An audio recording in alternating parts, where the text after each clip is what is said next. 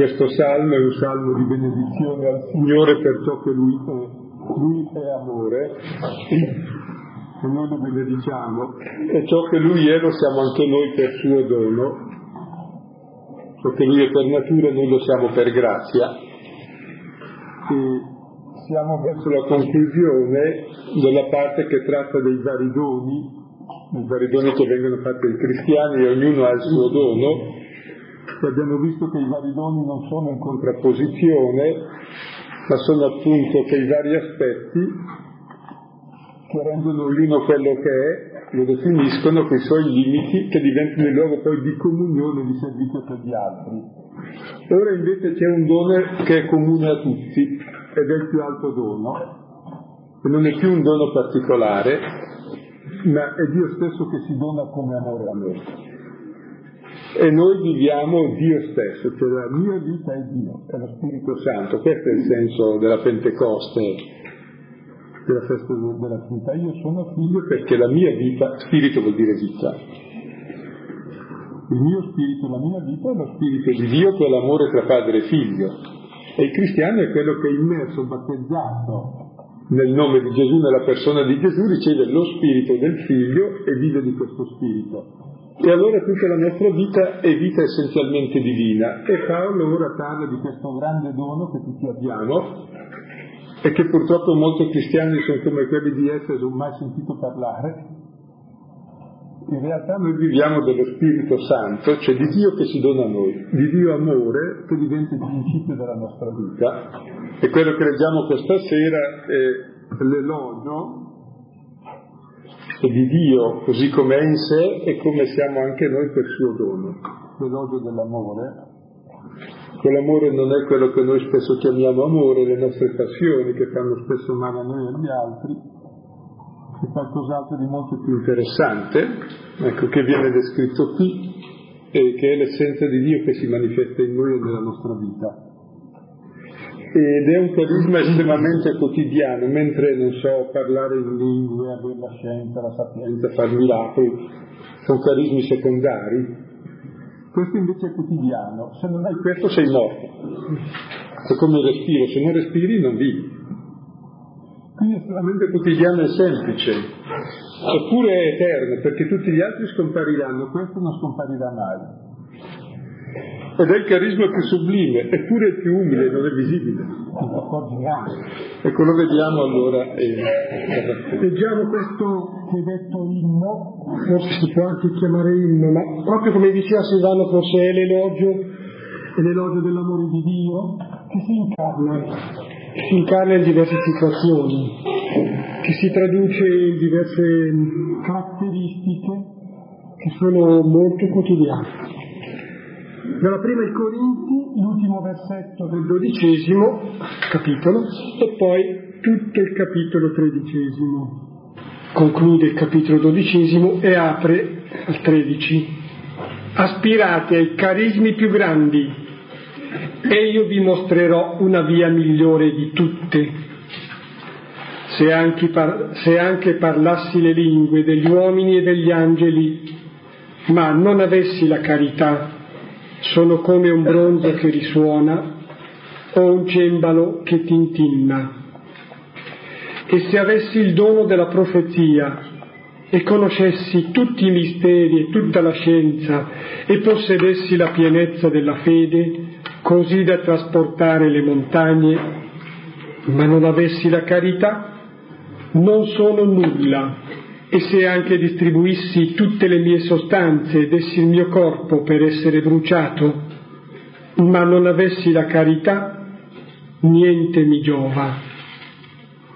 La carità è paziente, è benigna la carità, non è invidiosa la carità, non si vanta, non si gonfia, non manca di rispetto, non cerca il suo interesse non si adira, non tiene conto del male ricevuto, non gode dell'ingiustizia, ma si compiace della verità. Tutto copre, tutto crede, tutto spera, tutto sopporta. la carità non avrà mai fine, le profezie scompariranno, il dono delle lingue cesserà e la scienza svanirà. La nostra conoscenza è imperfetta e imperfetta la nostra profezia, ma quando verrà ciò che è perfetto, quello che è imperfetto scomparirà. Quando ero bambino parlavo da bambino, pensavo da bambino, ragionavo da bambino, ma divenuto uomo ciò che era da bambino l'ho abbandonato. Ora vediamo come in uno specchio, in maniera confusa, ma allora vedremo a faccia a faccia. Ora conosco in modo imperfetto, ma allora conoscerò perfettamente, come anch'io sono conosciuto. Queste dunque le tre cose che rimangono, la fede, la speranza e la carità, ma di tutte più grande è la carità. Che dicevamo questo brano, mm, che è l'elogio dell'amore, della carità, si divide in tre parti, i primi tre versetti mostrano eh, cosa significa nel presente questa carità, questo amore, significa tutto, perché senza questo tutto è niente. Poi dal versetto quarto al versetto settimo si descrive attraverso 15 verbi in cosa consiste. E poi gli ultimi versetti mostrano come nel futuro l'unica cosa che conta è ancora questa. Quindi e al presente e al futuro non c'è altro, Così l'inizio e la fine del brano e al centro del brano c'è la descrizione di questo. E prima di commentarlo mi ricordo che quando ero novizio, 36 anni fa, ed ero molto bravo, dicevo ma guarda che bello questino, basta mettersi con impegno, avere una virtù al giorno di queste qui, tu in 15 giorni sei perfetto era proprio novizio. Da novizi si può sognare così, ma poi quando passa il noviziato allora si accorge che la realtà non è che sia dura, in questa direzione è possibile, se non soccorre l'aiuto di Dio. Però ero passato subito al secondo, ho detto il primo non mi riesce, forse il secondo, forse il terzo, passate tutti i quindici, nessuno. E poi ho capito che sono le caratteristiche di Dio nei miei confronti e che poi sono il senso della nostra vita verso il quale si cammina. Ecco, quindi eh, praticamente in questo brano si rappresenta è quella che è la meta della nostra vita.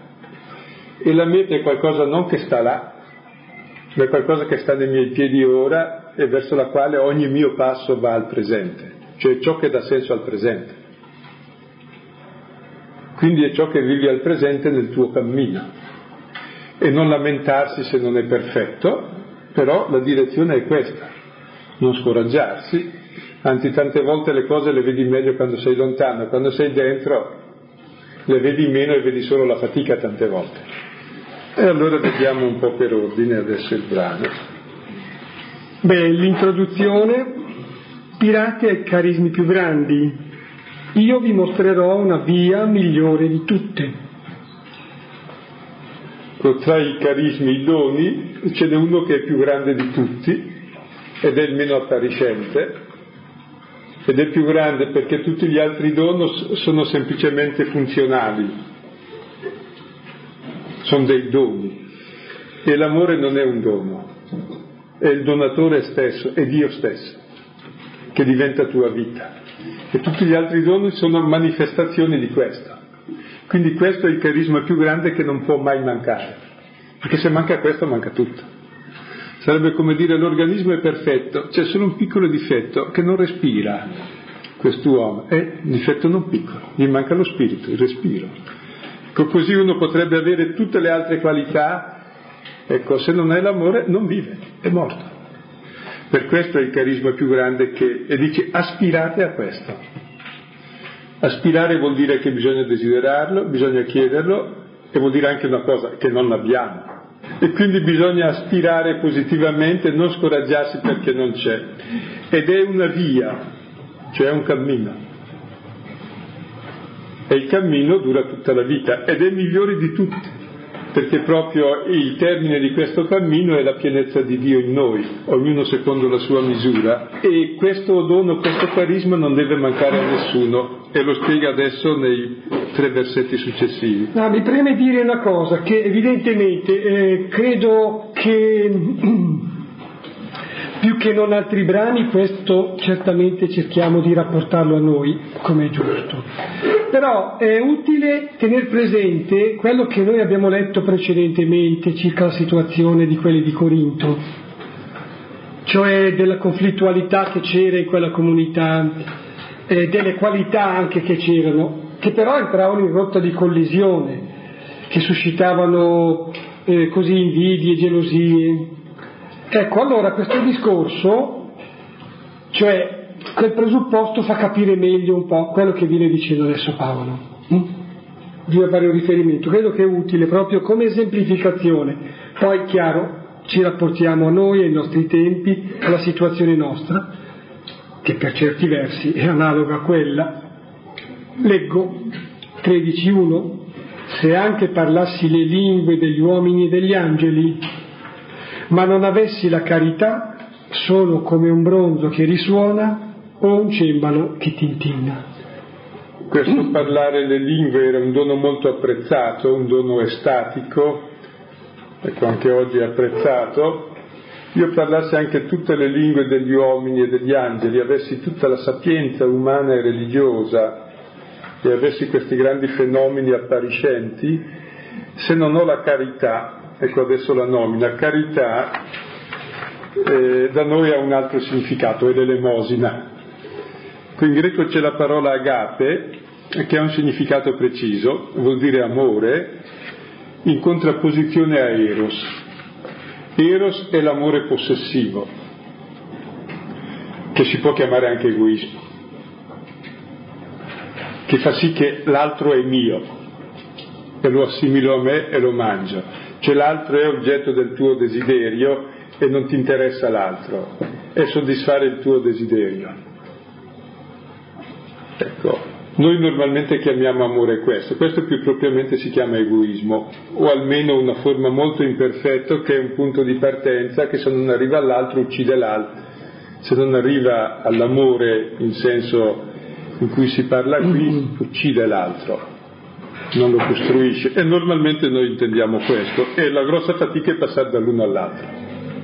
Si può dire questo anche in questo tipo di amore o di, ah, di ricerca, di aspirazione, di desiderio è io voglio il bene mio, voglio il bene dell'altro, voglio il bene mio. Il commento dell'amore di cui si parla qui è l'agape e la, amare l'altro vuol dire volere il bene dell'altro, volere, bene, vuol dire volere il suo bene, la sua libertà, che sia se stesso, che è tutta un'altra cosa, forse anche senza di me,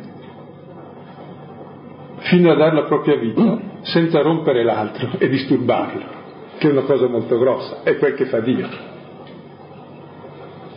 Evidentemente è un punto d'arrivo e non bisogna farsi illusioni, il punto di partenza Normalmente noi ci fermiamo a quello e ci vuole davvero... È, è il cammino della vita spirituale, non equivocare su queste cose e camminare per arrivare a questo amore, a quello che qui è chiamato amore.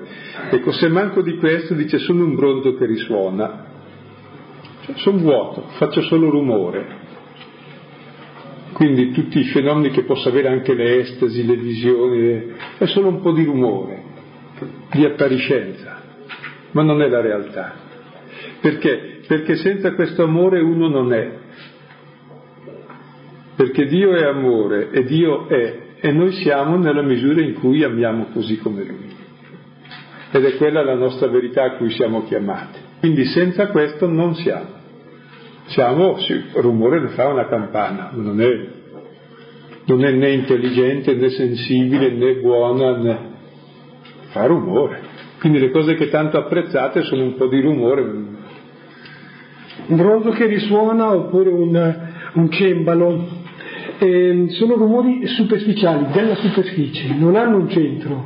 Certo, provengono da qualche parte, dalla fonte sonora, però no, non vengono da un centro. Quindi è veramente solo apparenza, vuol dire questo. apparenza superficiale, senza consistenza.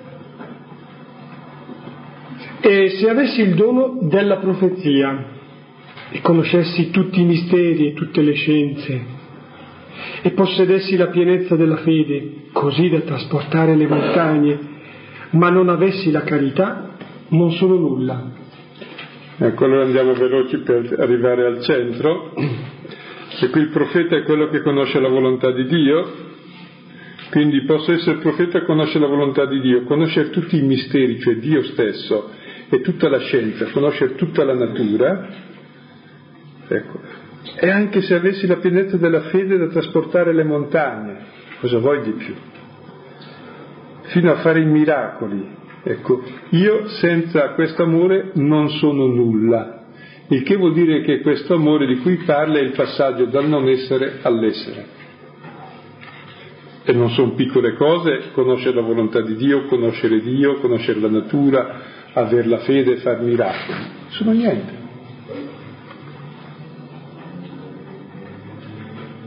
Anche l'asina di Balaam era profeta. Cioè c'è qualcosa di molto più importante, di molto più modesto che tutti abbiamo e che ci fa esistere. Come vedete passa in rassegna tutti i doni più strepitosi dicendo sono niente, sono niente, sono niente, sono niente. È il nada in fondo di San Giovanni della Croce, perché quel che conta è un'altra cosa. Impressionante che nel dire che non vale, non conta, non sono niente, è in una progressione di cose che sono sempre più importanti, cioè parte un po' da lontano ma va sempre più verso il centro, per cui sembra quasi anche, beh, anche atterrirsi un po', no? Proseguo. Ecco il terzo versetto. E se anche distribuissi tutte le mie sostanze e dessi il mio corpo per essere bruciato, ma non avessi la carità, niente mi giova. Vuol preparare a dire ma che cos'è questa cosa? Perché dice posso anche dare tutte le mie cose, posso addirittura dare me stesso eppure senza amore, ancora per autoaffermazione, ancora per egoismo. E allora sono niente. Per cui tutti i doni anche più alti sono niente al di fuori del dono della carità, della, che è poi lo Spirito Santo effuso nei nostri cuori, cioè la presenza di Dio in noi che ci dà la vita. Senza questo tutto il resto è morto, è pura apparenza. Per questo non bisogna mai stimare i doni di Dio, ma stimare Dio. Mai attaccarsi alle cose, anche buone che ci sono, diventa feticismo. E attaccarsi a Lui. Ed è questo l'amore. E l'amore è proprio Lui, che è personalmente l'amore. E allora adesso comincia a descrivere l'amore, lo descrive con 15 verbi. In italiano non è chiaro che sono dei verbi perché c'è il verbo essere e l'attributo, invece in greco sono tutti verbi completi al presente, che vuol dire due cose, che sono presenti e sono verbi, il verbo indica l'azione, vuol dire che l'amore non sono soltanto parole o sentimenti, ma sono cose molto concrete, sono un'azione. E queste 15 azioni definiscono Dio. Un Dio quotidiano, un Dio incarnato, un modo stratosferico. Ecco, adesso vediamo le 15 caratteristiche una a una. Dice il compito per le vacanze. La carità è paziente. Ecco, paziente in greco c'è macrothymei, è un verbo, vuol dire ha l'animo macro, largo. La prima caratteristica dell'amore è che ha il cuore largo, la prima caratteristica dell'egoismo è che è stretto, angusto, concentrato tutto sul proprio io, tutto il mondo è ridotto al proprio io. La prima cosa dell'amore è che ti porta fuori di te, ti allarga, fa spazio all'altro, lo rispetta, non lo distrugge, cioè ti allarga tutto, cioè la macrofimia, la larghezza, la magnanimità, no? il contrario della meschinità non voglio tradurre in un linguaggio quotidiano, però altrove lo stesso concetto viene tradotto non come larghezza di cuore, ma come viscere larghe, cioè sa digerire tutto. Noi spesse volte abbiamo uno stomaco delicato, Io spesse volte ho stomaco delicato e dico questa cosa non la mando giù. Ecco, la carità manda giù, digerisce. Guardate questa larghezza è importante perché largo vuol dire che tutto ci è, tutto. È la prima caratteristica di Dio, che nulla è fuori di Lui. Tutto è contenuto con amore, l'amore contiene tutto. Non è che per esempio dice sì, quella persona mi piace, però non mi piace l'occhio sinistro e glielo cavo, l'orecchio destro neanche c'è. Noi facciamo così le persone. Le... Se Dio facesse così con noi, il punto estremo della larghezza dell'amore di Dio è la croce, dove Dio ama talmente l'uomo da essere solidale col delinquente, malfattore, abbandonato da Dio in croce, che è il punto più lontano da Dio, talmente largo da essere al punto più lontano di sé, fino alla negazione di sé in fondo. Questa è la grandezza dell'amore ed è la realizzazione, non è la distruzione tutto ciò che ci chiude e ci angustia non è, non è ancora conforme. È chiaro che aspirate a questo, è una via, se c'è tutto il cammino, ma la prima caratteristica è questa larghezza, la magnanimità. Quante volte anneghiamo nella piccineria, nella meschinità, nella grettezza, nel... sempre più stretti, sempre più puntuti, sempre più con fastidio verso gli altri, non digeriamo niente, critichiamo tutto, tutti. Se Dio cominciasse a criticare quello che non va in ciascuno di noi, io credo che non osa farlo perché criticherebbe se stesso, punto primo, che ci ha fatto Lui. E poi ci vuole bene. Voler bene non è critica. La critica è un bene di amarezza e di delusione perché vuoi possedere il bene dell'altro, l'altro non te lo dà, interessa quello, allora lo attacchi, che è un'altra cosa rispetto alla larghezza d'animo. È la meschinità del nostro egoismo, che è il principio di tutti i litigi, è la nostra piccolezza d'animo. Per cui non viviamo con pace l'altro, la sua libertà, il suo rispetto, ci dà fastidio, eh, vogliamo ridurre a noi Qui ci sarebbe da stare all'infinito, non un giorno come pensavo io. Ecco, quindi questo è paziente vuol dire qualcosa di più. Poi il termine paziente anche traduce in altro senso perché eh, l'avere l'animo largo ti fa patire, diventa compassione, ci fa sentire tutto dell'altro, lo senti come tuo, per cui lo condividi.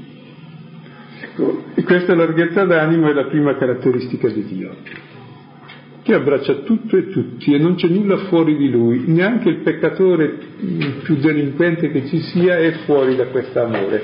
Anzi, più è grande il male, maggiore è la lontananza, maggiore è l'amore, per cui lì c'è maggiore esperienza di Dio. Difatti la più grande esperienza di Dio è la croce che è il punto più lontano da Dio ed è la rivelazione di Dio come macrofimia, come grandezza d'animo, di Dio come amore. Seconda caratteristica di Dio, dell'amore, è benigna la carità. Benigna in greco c'è Christos, da cravo dire usare, è usabile. È una bella definizione di Dio. Dio chi è? È usabile per i cattivi e i disgraziati, dice Luca Mentre l'egoismo usa l'altro per i propri fini, per i propri piaceri, per i propri desideri, l'altro serve a te e se non ti serve ti arrabbi, lo denigri, lo tratti male. Ecco, l'amore non usa l'altro, non si serve dell'altro. Ecco, allora l'egoismo asserve, l'amore serve. Assomiglia ma e quindi è interessante, passi dalla larghezza d'animo che tutto accoglie a un atteggiamento concreto di servizio, che è la seconda caratteristica. E la prima è più del cuore, accogli, lo accogli, eh, lo rispetti, lo lasci libero, e la seconda è più della tua vita. La tua vita è disponibilità a servire l'altro. Non è invidiosa la carità. Ecco. Invidiosa in greco c'è zeloi, e vuol dire non si scalda, noi il bene altrui ci scalda sempre per due motivi. Mi scalda perché mi piace il bene e mi interessa e glielo voglio rubare, si chiama invidia. Se non me la dà, mi arrabbio e si chiama rabbia e delusione.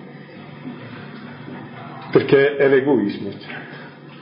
Mentre invece se ami l'altro, il bene dell'altro ti piace. E basta. Non sei invidioso, godi del bene dell'altro. Ma come altro, mica come te. No, si fa magari anche, cioè è meno difficile soffrire con l'altro, ma godere con l'altro pare che sia più difficile. Così da rilievi statistici. Eh? E quando si fa la lode dell'altro, per esempio, c'è sempre un ma però dopo che era il punto importante, vero? E invece no. E guardate, non, cioè, come vedete, contraddice i sentimenti che proviamo e che noi riteniamo molto nobili. Ma... Ecco, invece si scopre, non è invidioso. Qui vuol dire una cosa, no? Che noi eh, abbiamo l'animo piccolo, siamo maligni invece che benigni, siamo invidiosi, però le combiniamo bene, cioè, riconosciamo, in principio si cammina. Quindi non si scalda, non si accende. Tra l'altro cioè il bene sommo proprio, uno arriva alla perfetta pace quando gode del bene altrui come fosse proprio. È molto bello. E difatti il paradiso sarà godere di Dio perché, perché lo amo come fosse mio perché è mio, ma perché è Lui, mica perché sono io. E l'amore difatti suppone la diversità, la distinzione e godere dell'altro come altro che è il contrario dell'invidia. L'invidia è il principio della morte. Eh, Sapienza 2.24, per l'invidia entrò la morte nel mondo. È il motivo della uccisione di Cristo. Eh, credo Marco 15.10 eh, si dice, Pilato sapeva che gliel'avevano consegnato per invidia. È interessante, è il principio della morte l'invidia. Non si vanta il vantarsi e cercare la propria gloria, il porre il proprio io al centro. E preporsi, mettersi davanti, no? Mm. ricordo i ragazzi, cioè uno può anche scrivere evviva io, viva me, ma subito abbasso l'altro. Non ricordo, cioè sempre c'è questa specie di conflitto, questa specie di gara per cui, eh, ecco, la mia vita è la tua morte, la tua morte è la mia vita preporsi, mettersi davanti. Anche per esempio notate nel parlare, eh, provate a pensare quante volte il soggetto è io. E quando l'altro parla non mi interessa quel che dice, mi interessa ma io. O cosa gli risponde. Cioè, è esattamente il manifestarsi di questa cercare una propria identità, un proprio valore al di fuori dell'amore, cioè nell'egoismo cose naturalissime, eh? anzi diaboliche, tanto sono umane. Non si gonfia. Questo è bello, cioè l'egoismo si gonfia, di che cosa? Di vuoto, poi scoppia. L'amore si sgonfia e si fa sempre più piccolo perché lascia posto all'altro, non è ingombrante, non dà fastidio. Se l'amore più è puro, più è purificato dal proprio io ed è statico. Figurativamente mi immagino che questo si gonfia, si gonfia e si chiudono anche gli occhi, non vede neanche l'altro. Per cui non esiste l'altro. Dare spazio, si dirà anche dopo, ma è come dire eh, dare ospitalità all'altro, lasciare che l'altro viva. Ho provato a stare sui pullman con quelli larghi il doppio, è, è tremendo. E nella vita con quelle persone è tremendo stare vicino. È così bello quando c'è uno magro, minuto, composto. C'è l'umiltà, il dono più grande che Dio ci possa fare per poter vivere in pace, noi e gli altri. Cioè umiltà vuol dire verità poi. Cioè, non gonfiore, non tumefazione. Ecco. ecco, prosegue la serie del non non manca di rispetto. Ecco, interessante il rispetto, l'amore è rispetto e stima dell'altro. Quanto vale l'altro? Più di me. Dio stima me più di sé, ha dato la vita per me. Se non stimi l'altro più di te, non ami l'altro. Se l'altro vale più di te, vale la tua vita. E guardate che la stima è una cosa importantissima, cioè senza stima non c'è amore. Anche proprio nei termini religiosi è il timore di Dio, senza timore di Dio non esiste amore di Dio. Eh. Il timore di Dio è prendere sul serio, percepire il peso specifico di Dio, sentire che Dio è Dio, prenderlo sul serio in questo senso.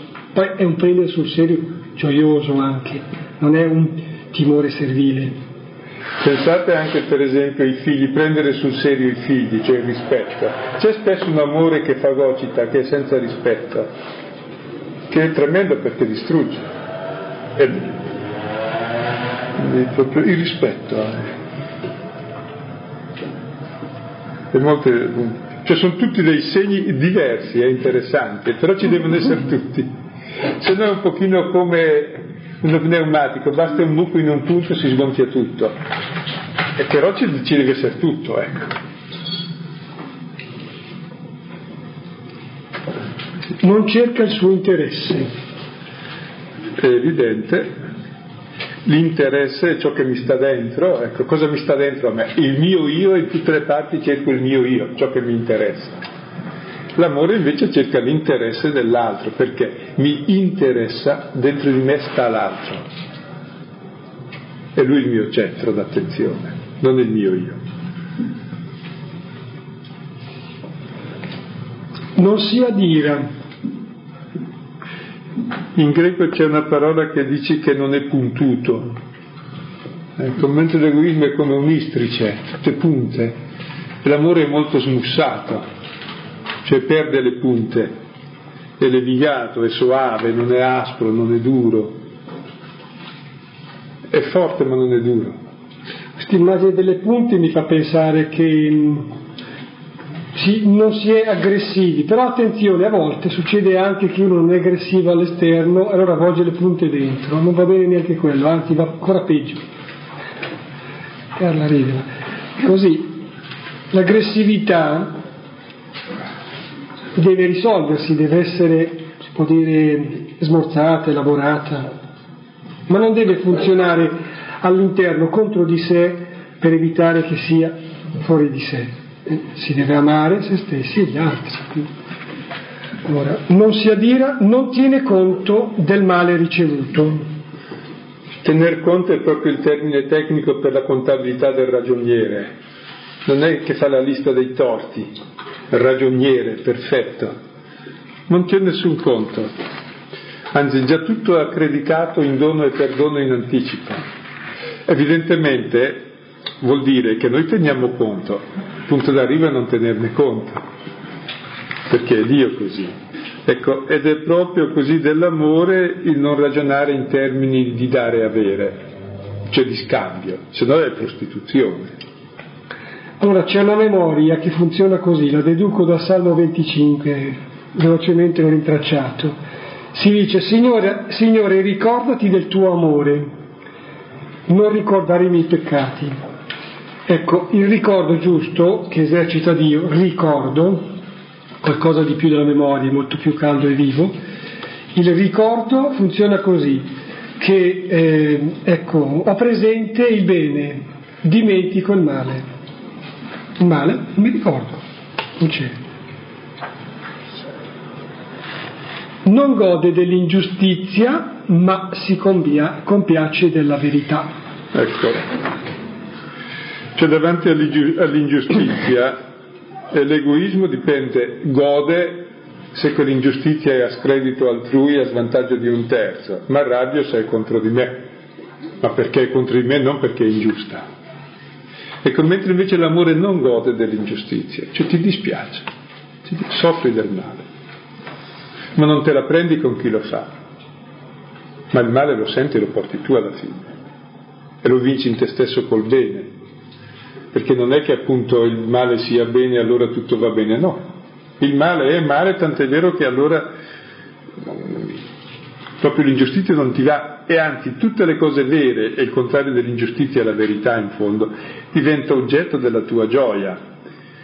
Quindi praticamente l'amore sa distinguere tra il vero e il falso, tra l'ingiusto e il giusto. Sì, non è che dice per lui fa tutto brodo, tutto fa brodo, no. C'è una distinzione, discernimento fra bene e male. Però lui accetta tutte e due, uno con tristezza, l'altro con gioia. Mentre a me la disgrazia altrui può anche piacere se è a mio vantaggio. E il bene altrui mi dispiace se non è a mio vantaggio. Invece qui il contrario, c'è... E accetta il peccatore e anche, fatica magari più libera, il giusto. Adesso le ultime quattro caratteristiche. Tutto copre, tutto crede, tutto spera, tutto sopporta. Ecco, le ultime quattro, prima ha detto due caratteristiche positive, poi otto eh, negative, eh, set, otto negative, poi una positiva, si compiace della verità, ora quattro che hanno la totalità, tutto, tutto, tutto, tutto. Sono le quattro dimensioni, quattro, no? Tutto copre. In greco c'è la parola steghi che vuol dire fa da tetto a tutto. Cioè l'amore accoglie sotto il proprio tetto tutto l'altro così com'è, non è che ne lascia fuori dei pezzi. Tutto. Trova casa. Tutto l'altro trova casa. E tutto ciò che è l'altro. Ed è bello sentirsi a casa, ecco. Tutto, cre- e tutto crede, cioè dà sempre fiducia. Tutto spera, anche l'impossibile. E tutto sopporta, è l'ultima caratteristica, dove sopportare, pensate all'etimologia, portare stando sotto, è la, la parola greca, vuol dire che porta il peso di tutto. L'amore sa farsi carico di tutto. Quindi è forte, questa sopportazione vuol dire la forza dell'amore che sa farsi carico di ogni male, vincendolo. Ecco, allora come vedete queste 15 caratteristiche sono, eh, direi, il ritratto di Dio. E sono l'esperienza che noi abbiamo attraverso Gesù Cristo. Gesù così mi ama e il dono del suo spirito mi mette sul cammino per vivere così anch'io. Dico un cammino per vivere così. Evidentemente il punto di partenza è sempre l'atteggiamento contrario. E qual è il senso della nostra vita? Il raggiungere, aspirare, camminare su questa via migliore per giungere ognuno alla nostra misura in questa che è la nostra verità di figli di Dio. E ora nel finale magari lo lasciamo anche perdere, lo diciamo molto veloce, sì. Ecco, Paolo qui ha descritto allora il compito, dice mi descriva in 15 tratti Dio, ecco l'ha fatto. Adesso allora, versetto ottavo, la carità non avrà mai fine, le profezie scompariranno, il dono delle lingue cesserà e la scienza svanirà dice che praticamente tutto il resto è provvisorio ed è funzionale e non è eterno. Che vuol dire che è inutile investire nel resto. Il resto tanto quanto serve per realizzare questo. Sì, più che inutile giusto questa correzione, cioè tanto quanto serve relativamente a quello che invece è centrale. Ecco, e voi capite una cosa, che mentre tutti i doni, le profezie, le lingue, i miracoli sono appariscenti, la pazienza è appariscente quando ti manca. Cioè, cioè tutto usabile e quando cominci a usare gli altri si accorgono, ma se ti usano neanche si accorgono. Cioè, è totalmente così semplice e inosservabile è così sostanziale, così serio, così vero, che non fa mai cronaca. Fa cronaca quando perdi la pazienza, quando ti adiri, quando rubi, quando fai qualcosa di brutto, ecco, ma se no nulla fa cronaca di questo. Eppure ti accorgi che la vera lotta e la vera crescita è tutta a questo livello. Ecco, perché il resto scompare, questo no. Andiamo avanti.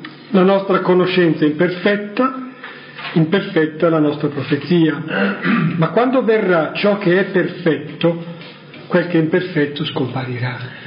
Ecco, che vuol dire che allora l'amore è la perfezione, cioè è il compimento di tutto. Per cui tutto il resto terminerà lì, però questo c'è già ora, questo. E il resto aiuta a quello, se non aiuta a quello non serve. Cioè cosa ti serve la scienza se ti gonfia? Cosa ti servono le tue qualità se servono semplicemente per far del male agli altri come normalmente facciamo? Ho impressione però il fatto che hai detto sostanza che l'amore non fa cronaca, fa cronaca ciò che non è amore, ciò che è ingiustizia, ciò che è, non so, furto, per dire uccisione, per dire cose più vistose.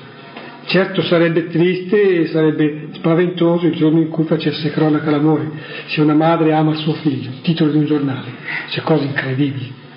Da punire subito. Quando ero bambino, parlavo da bambino, pensavo da bambino, ragionavo da bambino, ma divenuto uomo, ciò che era da bambino l'ho abbandonato. E così insiste sul bambino quattro volte, tutte le così grandi manifestazioni sono cose puerili e infantili. Uno diventa adulto quando sa amare in questo modo, se no è ancora piccolo che va cercando di essere amato e quindi è egoista, perché chi cerca di essere amato è egoista, tutto sommato. E non ha ancora avuto l'esperienza di Dio e quindi non vive ancora questo, vive da bambino. Da bambino quanto a virtù, magari da adulto quanto a malizia, appunto. Ecco, mentre invece dobbiamo essere adulti quanto a virtù e bambini quanto a malizia, dice proprio nei Corinzi.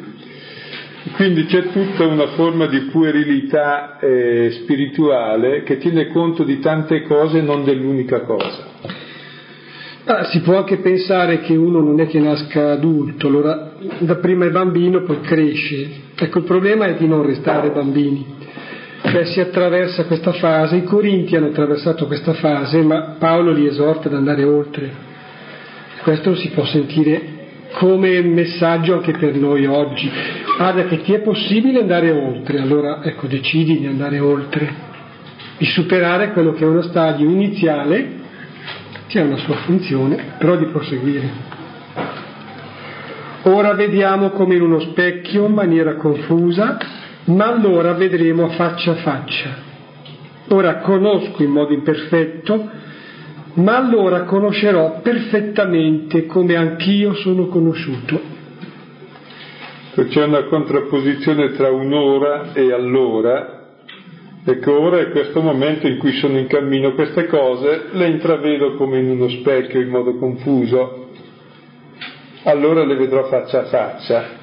E il cammino della nostra vita è il passaggio da questo ora a questo allora.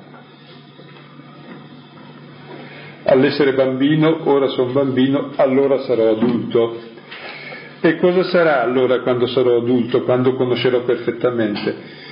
Conoscerò perfettamente come sono conosciuto. Cioè vorrà dire che io conosco Dio come Dio conosce me, che vuol dire io amo Dio come Dio ama me. Vuol dire che rispondo pienamente al suo amore secondo la mia misura. Vuol dire che sono uguale a Lui per grazia.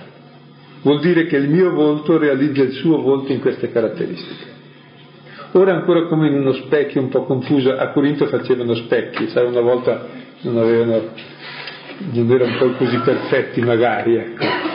Quindi, ecco, uno specchio che non è fatto bene è un po' confuso, ma allora non sarà specchio, e il mio volto sarà il suo.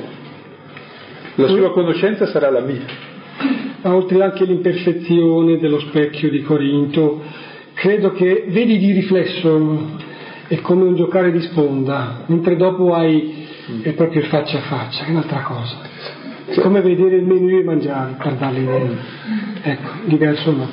È come, non so, vedere una cartolina e essere invece in quel paesaggio, su quella spiaggia, su quel mare, quelle montagne.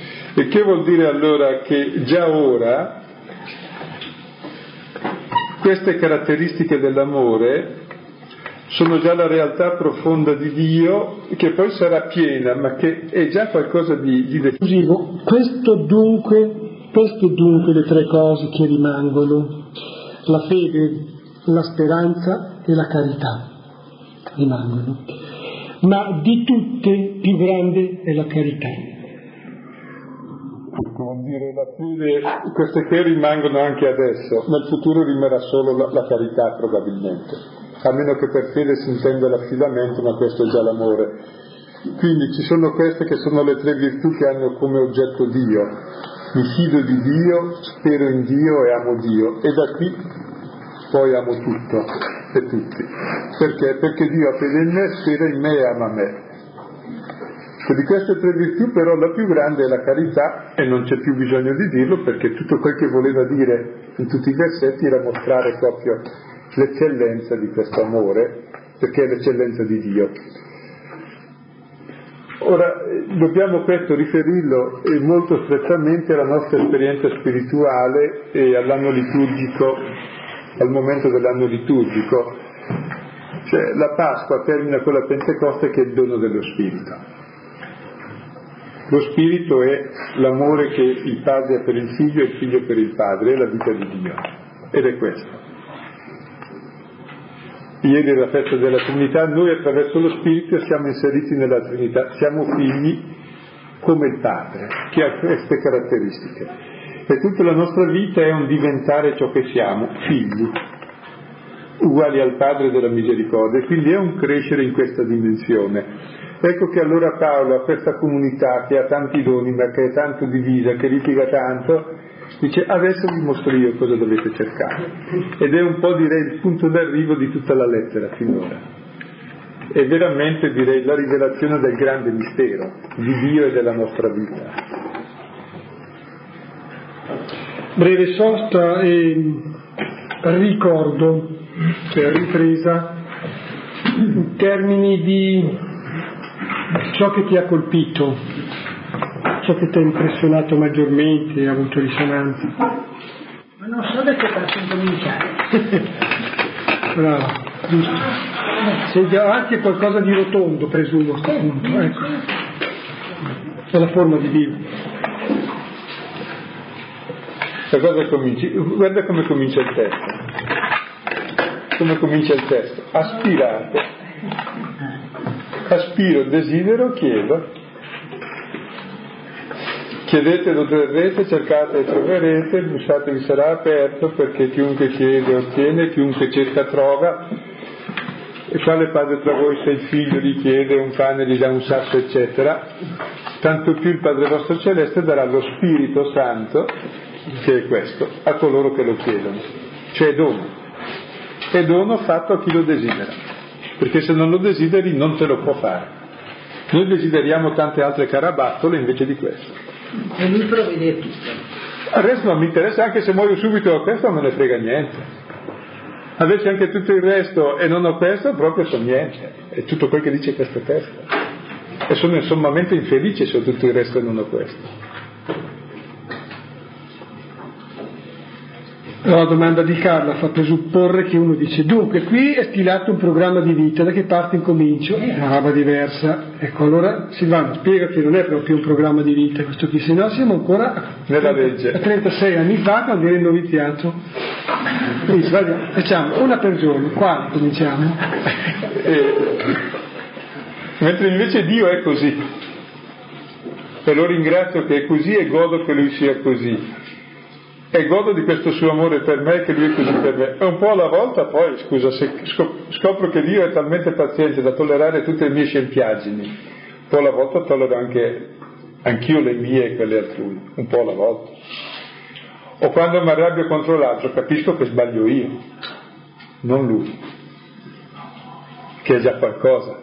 Ma non mi colpevolizzo più che tanto, se no mi arrabbio con me che è peggio. Dico, ah, capito, lui è, è veramente largo di cuore e allora cominci di riflesso a vivere questa larghezza nei tuoi confronti e negli altrui. Se no, come legge è una cosa assurda. Si può tentare, io lo consiglio, una al giorno. Si passa poi subito il giorno successivo all'altro comprendendo che è impossibile quella.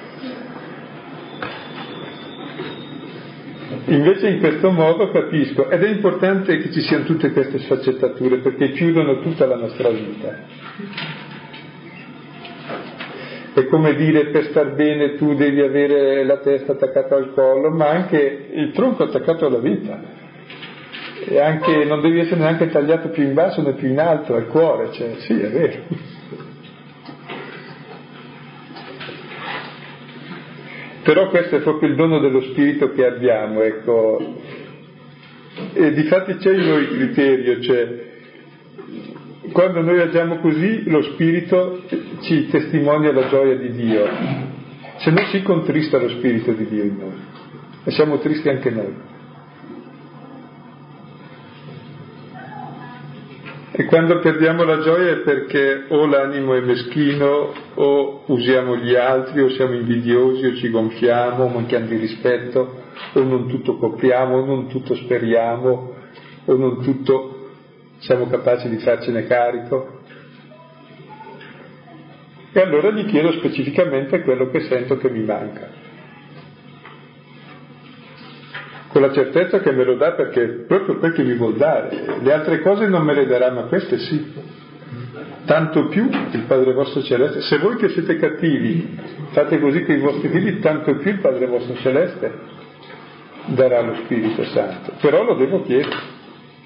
E proprio in ogni punto dove io manco, invece di presumere o di disperarmi, presumere ad arrivarci o disperarmi perché non ci sono, umilmente chiedo e ottengo. E di questo sono sicuro. E se non ottengo è perché non chiedo.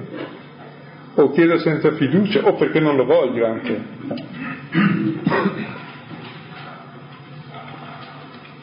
Per me la prima frase che avete detto all'inizio è stata la, la che si dice la chiave di Dio. Per cui dopo il brano è andato via ed è vero ed è stato quando è stato detto Dio è amore, Lui lo è per essenza e noi lo siamo per grazia. Eh, ecco, io penso che meditare queste parole ci dà la possibilità di entrare nel progetto di Dio e, e anch'io sono d'accordo nel dire certamente dobbiamo umilmente chiedere perché noi non possiamo fare niente da soli, questo è fuori se non se non arrivare al massimo a quell'amore egoistico che sarebbe tanto, fatto in, in uno spirito così stretto. Però crediamo che nulla è impossibile a Dio, quindi Lui ci accompagna. Però dobbiamo fare quel gesto di desiderarlo, aspirare, chiederlo con perseveranza. E la luce viene in un po' quindi questo è un po' quello che sento. Solo che abbiamo paura, siamo bloccati secondo me dalla paura di chiedere. Perché abbiamo paura di entrare in questo orizzonte che poi non sappiamo dove ci porta, ma è sempre, sempre un meccanismo. La paura di lasciarci prendere, invece di l'unica possibilità vera che ci apre l'eternità e la gioia su questa terra. Quello che faccio fatica a digerire in brani come questo è che sia veramente così, cioè eh, quando io leggo queste caratteristiche di, di carità, eccetera, eh, faccio fatica a credere che eh, effettivamente cioè, posso farcela, non nel senso che mi metto lì davvero oggi, mi metto in pratica una domani un'altra, ma che sia un, una realtà possibile per me. Cioè, anche in molti brani del Vangelo è facile dire sì, Gesù l'ha fatto, però è Dio, per lui è avvantaggiato. Io come essere umano non ce la farò mai. Quindi quello che diceva prima il Signore, che Dio è essenza, amore per essenza, noi lo siamo per grazia. Cioè, noi lo siamo per grazia, per me è difficile da, da comprendere. Cioè che effettivamente eh, Dio non è statico e ci dice tu sei chiamato all'amore, non arrangiati perché eh, guarda che però è difficilissimo, ti demoralizzerai 20.000 volte, non ce la farai mai, però fai così, eh, noi siamo di natura così. E io questo non, non riesco a, non dico da accettarlo perché è bellissima come, come realtà, però non riesco a sentirlo. E io mi rendo conto che mi sembra che mi vengano proposte delle cose assurde. Ecco, eh, scusa Daniele se ti interrompo, ma è importante quel che dici perché non è una proposta di vita per noi, è un'offerta che Dio fa di sé a me, cioè il dono dello Spirito Santo. Lui è così per me e mi ama così. Prova a pensare questo. Ed è così. E lui ti dà la vita, ti dà il suo amore e ti ama così. Ed è questo il punto di partenza per amare, perché uno ama se e come è amato. Per cui è proprio l'annuncio del Vangelo, cioè della croce, di un Dio che ti ama a questo punto, che ti fa rispondere all'amore, perché se mi ama fino a dare la vita per me non posso non amarlo. Perché mi ha dato la vita e io ho la sua vita, ho il suo amore e vivo di questo. Ma questo è un dono che mi fa, non è un dovere. Sarebbe come dire io non, non posso permettermi di comprare le trevine in Sardegna neanche giù là e No, guarda, te lo dono a Berlusconi. Credo che lo farà a tutti, no? Ecco, Dio fa così, cioè ci dona se stesso, qualcosa di più delle tre ville, ci dona lo Spirito Santo, è la sua vita lo Spirito, ci ha dato la vita, sulla croce ha dato la vita per me, come segno massimo del suo amore ha dato se stesso. Ed è proprio contemplare questo che ti fa capire la tua grande dignità e dici ma come? Sono, come non ce la faccio? Altro che non ce la faccio, sono Dio per grazia. Cioè, se Dio ha dato la vita per me, io valgo più di Dio per Lui.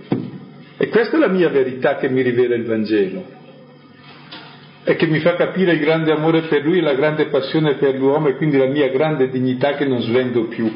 Poi chiaro c'è tutto il cammino da fare per rispondere, ognuno secondo la sua misura, ecco. Però il punto di partenza è guardare lui per me. Perché non è che ti dice adesso devi, non so, comprarci un elicottero eh, e non c'hai i soldi, no, eh, ti dà un capitale infinito, ti dà tutto. Lo gestirò malamente, ma è tutto e imparerò a gestirlo un po' alla volta, ecco, per cui si è bambini, c'è un'ora, c'è un'allora, c'è un diventare adulti, è una via, bisogna aspirare, cioè è il senso della vita. E vuol dire che si parte dal punto contrario, perché se si dice che non è invidioso vuol dire che siamo invidiosi, vuol dire che non si vanta, vuol dire che ci vantiamo. Cioè. Per arrivare a questo non ce ne vuole, ci vuole tutta la vita. cielo un pezzettino alla volta. Però ogni cosa positiva è davvero eterna, il resto il negativo anche scompare. Se non fosse altro il desiderio di ricevere questo dono, è già un dono così grande che di più non potrei desiderare. Si tratta purtroppo che non ci pensiamo mai a queste cose. E l'azione direi diabolica è distrarci da queste magari con altri doni o altre preoccupazioni, per cui ci dissipiamo e non viviamo questo che è il nostro vero patrimonio. O anche azione diabolica vedo, tra virgolette, ma seriamente, vedo come azione diabolica anche il vedere ostinatamente sempre la pagina di Vangelo, di buona notizia, di annuncio come una legge. Per cui dico, ma io non ce la faccio, allora ma cosa vuole Dio da me? E finisco per metterla da parte. No? Mi chiedesse cose minori di queste almeno. Cioè chiedere questo è assurdo. Dio mi chiede di essere Dio. Allora non mi chiede, ma innanzitutto mi dona di essere Dio. È diabolico questo, di scambiare allora il Vangelo per legge. E qui nel discorso di Paolo si, si dovrebbe aver chiarito, insomma. Cioè, si parla spesso di esigenze del Vangelo tra cristiani, sono scempiaggi, non ha esigenze. Sa che esigenze? C'è uno che mi ha lasciato 10 mila miliardi e ha l'esigenza di andare in banca a ritirare. Eh. Non sono grandi le esigenze del Vangelo, è di ritirare questo dono infinito, giorno dopo giorno.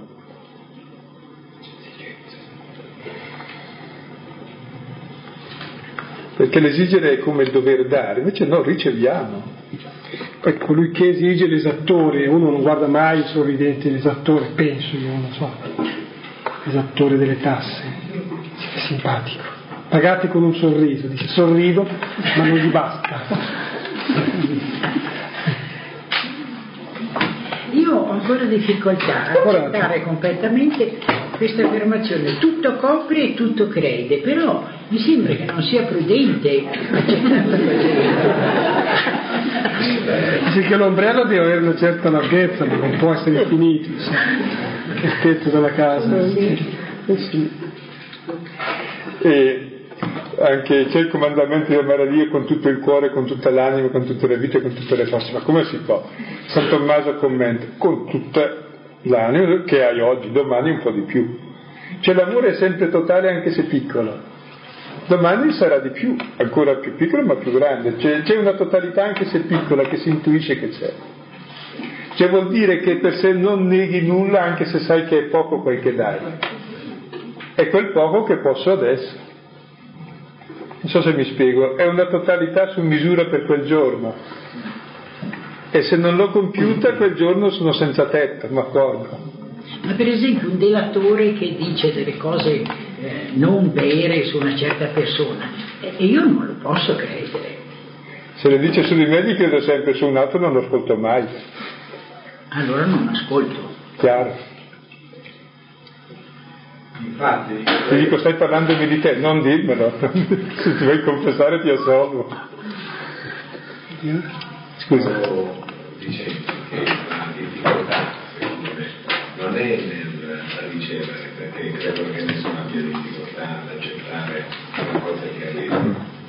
La vera difficoltà, io credo, che sia nel trasferire nella comunità, perché abbiamo parlato di comunità, soprattutto l'accettazione delle otto uh, negazioni, che sono il vero, la vera barriera nel trasferire in senso di dare e avere. Questo credo che sia la. Sì, è il cammino della vita, però il punto di soluzione della difficoltà è sempre il ricevere, cioè posso vivere, amare nella misura in cui sono amato, per cui il problema è sempre questo la sorgente di questi doni sono la preghiera e l'Eucarestia. Cioè perché, perché, prego? Per ricevere questo dono. Perché vado all'Eucarestia? Perché io ricevo questo dono, che diventa il mio pane quotidiano. Sono in mezzi, perché la parola di Dio? Perché mi fa capire questo dono in modo che lo desidero e vado a riceverlo, se no non lo ricevo, se non lo capisco. Quindi praticamente il centro è sempre un ricevere sempre maggiore che mi permette di investire sempre di più. Perché in fondo noi siamo ciò che riceviamo, no? Allora ciò che mi manca lo chiedo. Cosa mi manca? Mi manca solo Dio. Bene, lo chiedo.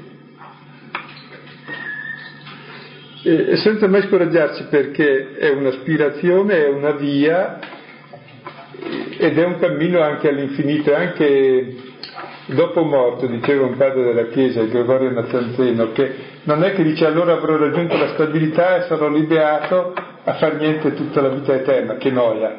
Dice anche lì ci sarà il dinamismo tipico dell'amore che è infinito, per cui non è che amando sei sazio e basta, che noia, nel piede il naso ma amando aumenti la capacità di amare e quindi cresce il desiderio, ma non come frustrazione perché non soddisfatto, ma perché soddisfatto aumenta il desiderio, quindi aumenta la capacità e avanti all'infinito perché Dio è infinito.